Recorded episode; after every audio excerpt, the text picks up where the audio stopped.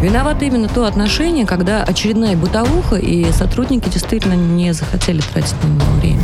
Вопрос пофигизма, тотального да. пофигизма к исполнению своих обязанностей.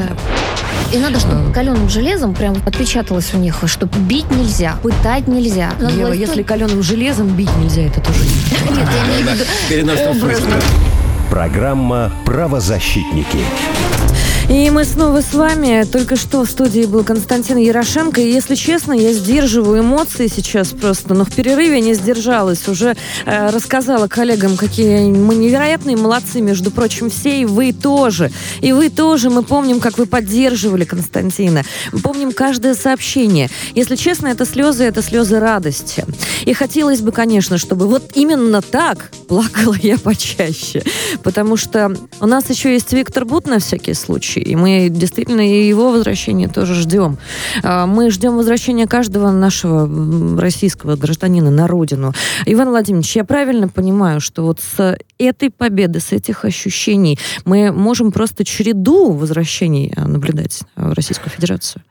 Э, я считаю, что да. Я надеюсь, что Константин э, у нас э, первая, так сказать, ласточка пока, да, и пилот. да, пилот, да, да. А, значит, э, и надеюсь на то, что удастся э, Виктора вернуть Бута и удастся вернуть еще целый ряд наших соотечественников. Напомню, э, что на сегодняшний день именно, так сказать, по неким политическим делам, там с похищениями связанными, там много десятков наших сограждан содержится э, именно с похищениями. Ну, да, можно с, не только политических, стран. есть просто даже а, наши но, граждане, но есть, которые попали да. в тяжелую но, ситуацию и нуждаются в нашей конечно, помощи. Конечно, ну там это не важно, потому что на самом деле очень большое количество людей мы сейчас пытаемся вытащить.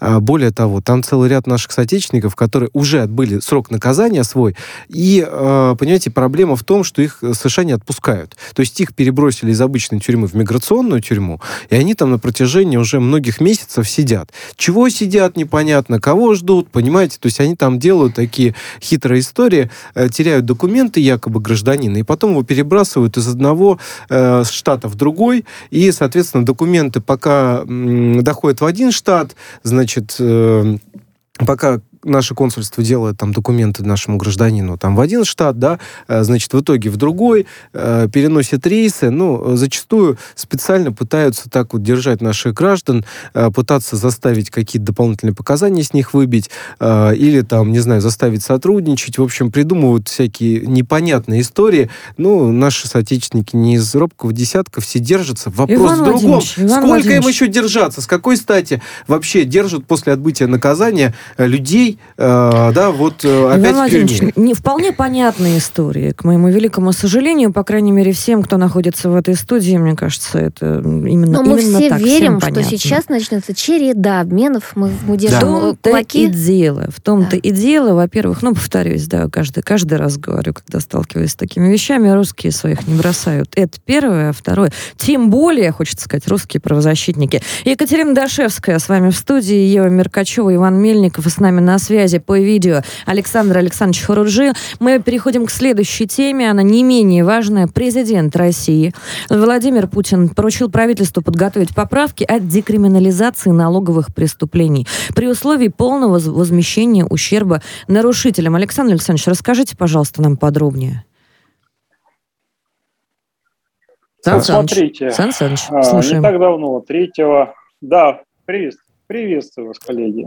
Значит, не так давно на встрече с деловой Россией, я напомню, президент э, высказался по поводу того, что предприниматели, которые возместили полностью ущерб, э, по его э, представлению, не должны подлежать уголовному преследованию. В связи с тем, что эти предприниматели, в общем-то, несут нагрузку перед бюджетом, и это преследование становится большой проблемой для бизнеса. В общем-то, то, о чем говорил бизнес-омбудсмен Борис Титов и все правозащитники, а, наконец-таки нашло поддержку президента. Хорошо, окей. А, мы все предпринимательское сообщество замерли в ожидании и ждем, вот, ну что, как это будет происходить. Теперь смотрите, что происходит на практике.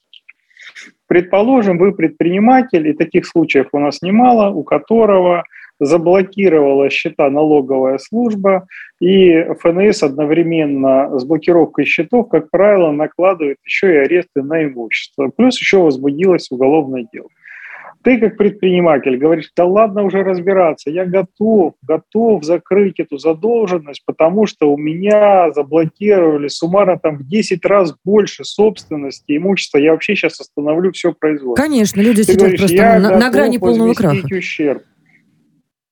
Да, ну, у тебя останавливается, с одной стороны, предприятие, а с другой стороны, ты закрыть не можешь ничего, потому что у тебя заблокировано твое имущество, с помощью которого ты готов продать что-то и э, представлять эту ситуацию адекватно. Э, желание президента было, и оно правильно правильное, но почему-то на местах оно искажено до неузнаваемости. Да, так, абсолютно а, верный посыл, который просто не, не может дойти до не земли. И ставит предпринимательское, предпринимательское сообщество в какую-то ситуацию бесконечной пагубной сансары. Дмитрий Григориадис с нами, председатель коллегии адвокатов города Москвы. Григориадис Групп. Дмитрий, здравствуйте. Ну а что предпринимателям делать в такой ситуации? С кем судиться? Куда писать заявление, жалобы, ходатайства? Кого просить-то? Дима, приветствую.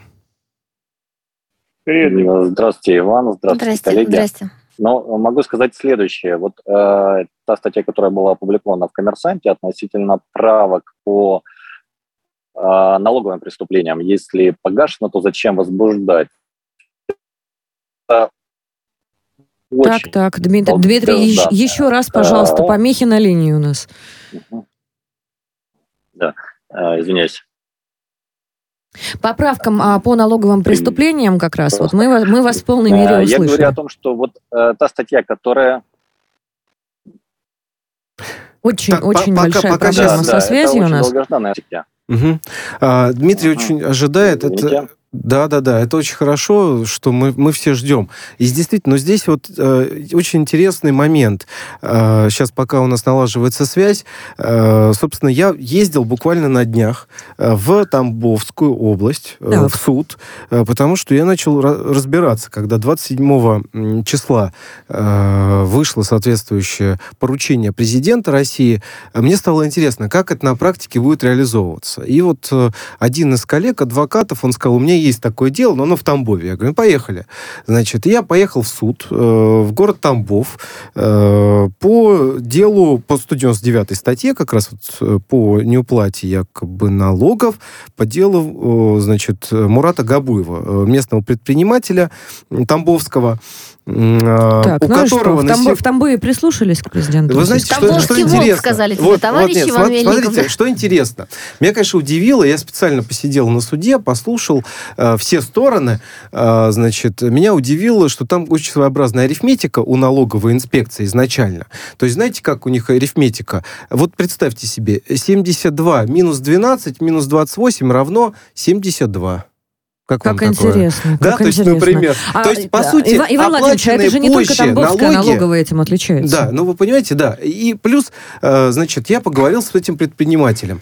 Эм, э, он один из крупнейших э, налогоплательщиков по своей отрасли, по автодорожному строительству в регионе. Так, То чело- есть человек больше, во всех больше него, полезный. Да, в процентном соотношении не платит никто больше так. него. То есть он платит, ну там средний есть вот расчет стоимости, сколько э, платят в общем налогов, да, э, значит, в области больше него никто не платил. Э, по процентному соотношению имеется в виду именно из автодорожного строительства. Вот он платил максимум возможный. Я говорю, слушайте, ну и понятно, вы не согласны с этими цифрами. Действительно, расчет очень странный, непонятный. И плюс суд отказывает назначение экспертизы независимой. То есть как может э, человек оправдаться? Он говорит, ребята, я не согласен согласен, давайте мы назначим независимую экспертизу, потому что экспертиза, назначенная следствием, она предвзята. Мы и следствие дало не все, все документы. Да.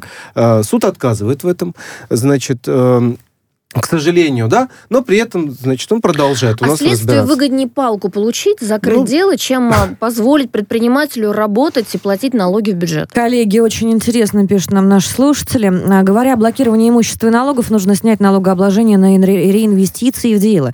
Та выручка, которая пошла обратно в экономику, должна быть освобождена от налоговых сборов. Вот так вот. Дорогие слушатели и зрители, но мы в вас верим, потому что у нас да. здравый смысл все-таки во всех существует. В отличие, в отличие почему почему-то от налоговой. Дмитрий Григорядев все еще с нами на связи. Дмитрий, у меня к вам короткий вопрос, буквально на 2-3 минутки. Скажите, пожалуйста, сейчас повсеместно по всей России предприниматели сталкиваются с этой проблемой. А, Владимир Владимирович Путин, президент Российской Федерации, свою позицию по этому поводу выразил. ТЗ дал, указание дал. Первый вопрос. В чем проблема? Почему система буксует вот на, на приеме этого сигнала на земле, условно говоря? И вторая проблема. В частных случаях. Вот сейчас предпринимателям что делать? И как судам на это смотреть? Может быть, какие-то какие доп. жалобы, какие доп. инстанции привлекать? Минэк, в конце концов, я не знаю, независимых экспертов. Нет, вся проблема заключается в палочной системе, на самом деле. И э, что касается налоговых преступлений, это 198 199 198 по физикам, 199 да. по юрикам значит, Уголовного кодекса преступления. И вот как это работает на сегодняшний день до инициативы президента, сейчас вот коротко совсем скажу. Налоговая выявляет, какие кажется, преступления, появляется акт налоговой проверки, тут же блокируются деньги, тут же налоговая безакцептно все списывает, и дальше предприятие уходит в суды оспаривать. Так вот, суды длятся полтора-два года. А за это время предприятие пытается как-то еще э, работать. Но проблема заключается в том, что Казалось бы, деньги предприятие лишилось, налоговая все забрала, истина устанавливается в суде, но тут приходят силовики и возбуждают уголовное дело. И, соответственно, происходят обыски, происходят допросы, очные ставки, все изымается, все блокируется. И, казалось бы, есть 199 статья, там прим, как говорится, что если деньги уже все списались, то можно по нереабилитирующим основаниям уголовное преступление прекратить. прекратить. Да. да, но это по нереабилитирующим. То есть надо сознаться в преступлении, понести соответствующую ну, как бы, э, ответственность, хотя бы моральную, да. И предприятия говорят, да подождите, мы еще в суде, вот мы сейчас выиграем, угу. мы сейчас вот докажем через год, через полтора, но Следственный комитет говорит, нет, а, если мы возбудили дело, мы, соответственно, его дожмем. Мы хоть что-то, но выявим, хоть что-то, но установим. И вот этот вот процесс расследования просто убивает предприятие на корню. И вроде как есть примечание, и вроде как оно не работает. Поэтому то, что э, инициатива вышла от президента, она на самом деле значимая. То есть зачем возбуждать дело уже после того, как налоговая забрала эти деньги? Пускай устанавливают в суде в арбитраже. Будет неправо предприятие, налоговая оставит у себя эти деньги. Будет предприятие право, налоговая вернет. И вот чтобы, это, чтобы эту палочку заработать, и вот силовики, они идут Дмитрий, а как дела. вы считаете, может быть промежуточное звено в виде медиаторов или независимых экспертов, хоть немножечко понимающих, например, в политике государства, которому, безусловно, нужны пассионарии и нужны предприниматели, а, а, либо в экономике процесса, а, не аффилированные, не заинтересованные в, скажем так, точки зрения налоговой или точки зрения следствия, может быть, это выход? Может быть, действительно, Нет, медиаторы смотрите, нужны? Мы нет, нет. Дело в том, что вот мы работаем на земле, что я вижу? Я встречаюсь там и с руководителями региональных следственного комитета и ФНС, когда объясняем о том, что, ребят, не убивайте предприятие, потому что ну, тут налоги, тут 200 человек а сотрудников, иногда и тысяча. Ну вот 300 подход... человек, как минимум, вот них, в деле вот этого Мурата Габуева, да, такая же история? Совсем другой, да, подход другой. Они говорят, вот нас ротировали, вот мы приехали в регион поработать, там 3-4 года, нам все равно, что будет в регионе. Нам главное выявить, нам главное установить. Получить, нам да, главное, да, и, и, в общем, да. Повышение. А если мы этого не сделаем, нас э, обвинят в коррупции, поэтому нам все равно, что будет с предприятием, с бюджетом и так далее. Мы главное вот на полученную систему отработали, и дальше нас ротируют в третий регион. То есть, вот, Дмитрий вот Григориади, спасибо огромное. Председатель Спасибо, коллеги адвокатов города Москвы Григориадис Групп. Ну что, очень бы хотелось, чтобы вот все, э, скажем так, государственные служащие с позиции «а нам все равно», все-таки думали больше о стране и о пользе для людей, нежели чем о том, что им там все равно. Саша, спасибо за интересную тему. Что Александр ты, что ты да, считаешь? Да, очень хотелось бы послушать тебя, буквально 30 секунд у нас на это скажу есть. больше, коллеги, я скажу больше. Когда, когда у нас есть такие проблемы э, с борьбой с предпринимателями внутри, нам внешние санкции не, не страшны, понимаете, потому что внутренние вот такие вот истории убивают бизнеса гораздо больше и наносят ущерб экономике. Поэтому я надеюсь, что к позиции президента прислушиваются и что мы увидим первые дела, которые будут закрыты после того, что было обещано предпринимателям на встрече с деловой Россией. Ну что ж, хотелось бы, хотелось бы надеяться, а мы сейчас переходим к следующей теме, но с этой глаз не спустим, честное слово даю вам. Правозащитники. Не менее интересная следующая тема, очень неожиданная. А, создание школьных служб примирение. Первый очень важный шаг для формирования в школах психологически безопасной среды, в которых ребенок себя чувствует спокойно и уверенно. Чего, кстати, не хватает многим взрослым, а взрослые, как известно, берутся из детей. Комиссия по э, социальным правам СПЧ в течение нескольких лет курирует вопрос внедрения в школьное пространство примирительных технологий, то есть той же самой медиации, о которой мы постоянно говорим, восстановительных программ по предупреждению и разрешению конфликтов. Коллеги, ну, я, я была была, я была так приятно удивлена. Вот именно, ну, наконец-то. Слушайте, эта программа идет теперь у нас в 16 регионах. Курирует ее, по сути, Татьяна Маргольна, замечательный наш э, коллега.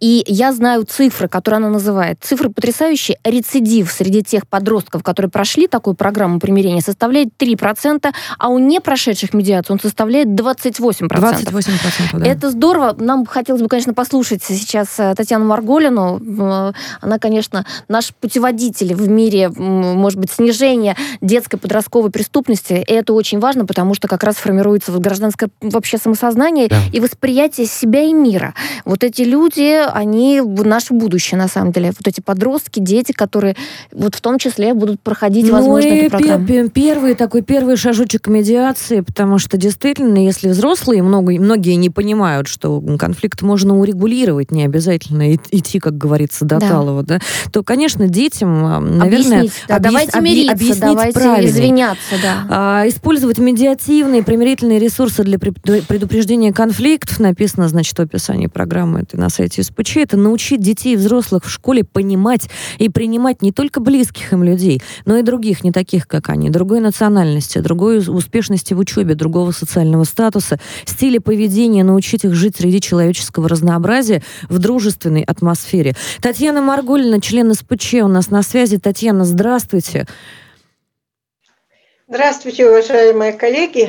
Судя по прозвучавшему вступлению, мы точно с вами коллеги, разделяющими э, ценности примирения.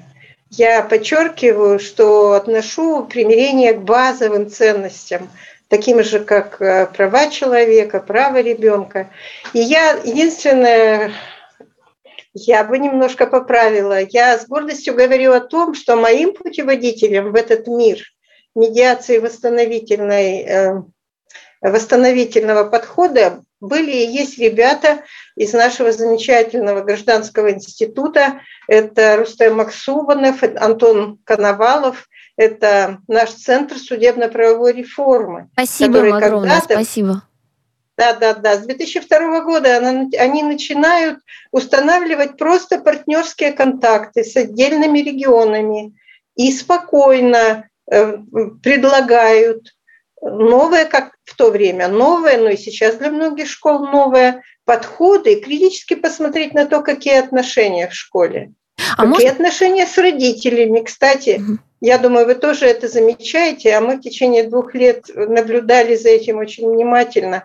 Как усилилось напряжение между родителями и, и учителями. Высочайшая концентрация агрессии, абсолютно верно. Да, да, да, да. И вы знаете, э, школы чаще всего начинают сначала жаловаться на то, какие родители стали агрессивные, а потом, когда мы с ними э, анализируем эту ситуацию, получается, что родители все оказались в роли учителя, только конечно, в Конечно. И они стали требовать партнерских к себе отношений.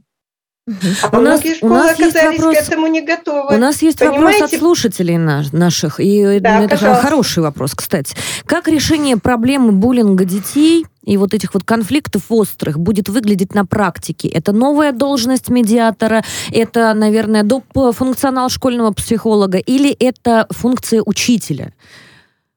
Не преподавателя, знаете, а учителя. Буллинг это, буллинг – это очень жесткая ситуация отношений детей. И понятно, я уверена, даже усилиями одной школьной службы примирения эту проблему не решить, но можно профилактировать. И вот мы считаем, что, конечно, для начала надо, чтобы в каждой школе было хотя бы то необходимое количество психологов, которое сегодня уже есть нормативно по России – но э, на сегодня у нас, получается, психолог в школе должен быть один на 300 человек. Но те школы, которые стали заниматься проблемами отношений в школе, говорят о том, что этого, конечно, мало. Но даже одного на 300 человек нет. А если и есть, то они очень часто занимаются несвойственными им функциями. А где и, решение, конечно, Татьяна, тогда? Где решение? Какое решение? Доп, доп профиль для преподавателей, которые все-таки осознают в себе учителей, а не только преподавателей, да, не только тех людей, которые да, платные да, да. образовательные ну, услуги предоставляют, да. предметники, да. Ну, прежде, всего, прежде всего мы э, думаем, что в школе должно появиться направление управления конфликтами. И это ответственность новая предмет, для учителей. Да? А для классных руководителей это просто дать им, каждому, некие основы конфликтологических знаний. Как mm-hmm. распознать конфликты, как с конкретным спором или напряжением даже между детьми э, поработать и заметить это, согласитесь, это еще очень важно. И самое главное, сразу переводить это в плоскость именно диалоговую, да. а не попытку административно сказать, ты виноват, ты не виноват. А каждый из детей считает, что каждый из них прав. И вот нам выход в И не только из детей другую... хотелось бы добавить, да, Татьяна, взрослые тоже так считают. Татьяна Ивановна, спасибо. Вам огромное спасибо. А вы знаете, еще вопрос? я хотел бы обратить внимание на что? Та деятельность, которой вот вы сегодня занимаетесь, я считаю, она крайне важная. Почему? Потому что э, для наших радиослушателей я хотел бы обратить внимание на то, что вот все вот эти ужасные инциденты, которые были э, у нас в со Казани, да, наверное, так связанные, да, там, в, э, да, со стрелками, там везде э, были э, проблемы в отношении с э, одноклассниками, с учителями, там, с учителями, да. там везде вот эти проблемы, она назревала, то есть в принципе ее выявить можно было на более ранней стадии и купировать как-то, да, значит, как-то разобраться с этим человеком, как-то его, так сказать, ну э, э либо понять, либо... услышать, услышать, да. услышать услышать, ну, понять. Они а как... знали, к кому обратиться. У да. них не было доверия к ну. взрослым, которые их окружают. И поэтому я-то считаю, что школьная служба примирения действительно первый шаг. Да. Но все, что сегодня уже есть, возможно в школе создать, надо, чтобы там были люди, и эти должности были заняты, и чтобы люди эти действительно работали для детей, для мира в школе. Это очень... Вот почему мы сегодня заявляем, что вот это понятие доброжелательной школы, оно должно, стать вообще-то сутью воспитательной работы в школе. И мне сегодня так приятно, что, например, у нас в Перми 10 школ инициативно создают такие модели иных отношений в школе. Спасибо. Татьяна Ивановна, ну вот нам пишут наши слушатели. Да, У Татьяна, нас в школе тоже была такая программа. На тренинги по медиации ездили. Очень толковые техники улаживания конфликтов преподавали. И конфликтов я как таковых между школьниками не наблюдал. Вот, пожалуйста, вам обратная Отзыв, связь да, с земли. Обратно. Александр Александрович, слышим вас. Я думаю, что их не наблюдают, да, потому что уточнить. нам не доверяют. Хотел уточнить у Татьяны, сколько специалистов, на ваш взгляд, вы наверняка подсчитывали, необходимо дополнительно подготовить таких психологов, медиаторов, для того, чтобы эта работа была системной. Отличный вопрос, стране, кстати, отличный вопрос. С учетом того, что в классе 30-40 человек в одном, и общее примерно количество детей в школе мы понимаем, сколько на одну школу нужно специалистов? Ну, что называется, чем больше, тем лучше, но я уже говорила, если бы мы хотя бы норматив выполняли, и рядом с э, человеком, который будет заниматься именно предупреждением конфликтов, хотя бы один такой в школе, я не говорю про психологов, но вместе с классным руководителем, это очень важный тендем.